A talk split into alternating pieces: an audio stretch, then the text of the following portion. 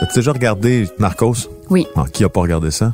Bon, tu C'est ça. sais qu'on fait le show parce que ici, des narcos, on a On a ici au Québec Hein? des gros narcos. des gens très, très, très, très puissants qui ont traité avec les plus grands narcos du monde. Les plus grands cartels. Les plus grands cartels, Sinaloa, Cali à l'époque aussi, qui ont des réseaux partout au Mexique, qui ont des réseaux au Pérou, en Colombie, partout. Ces gens-là, on leur a parlé. On leur a parlé, ça donne quoi? Narcos PQ. Je m'appelle Brigitte Noël. Je suis journaliste au bureau d'enquête de Québécois. Et moi, je m'appelle Félix Séguin, puis je suis journaliste au même endroit.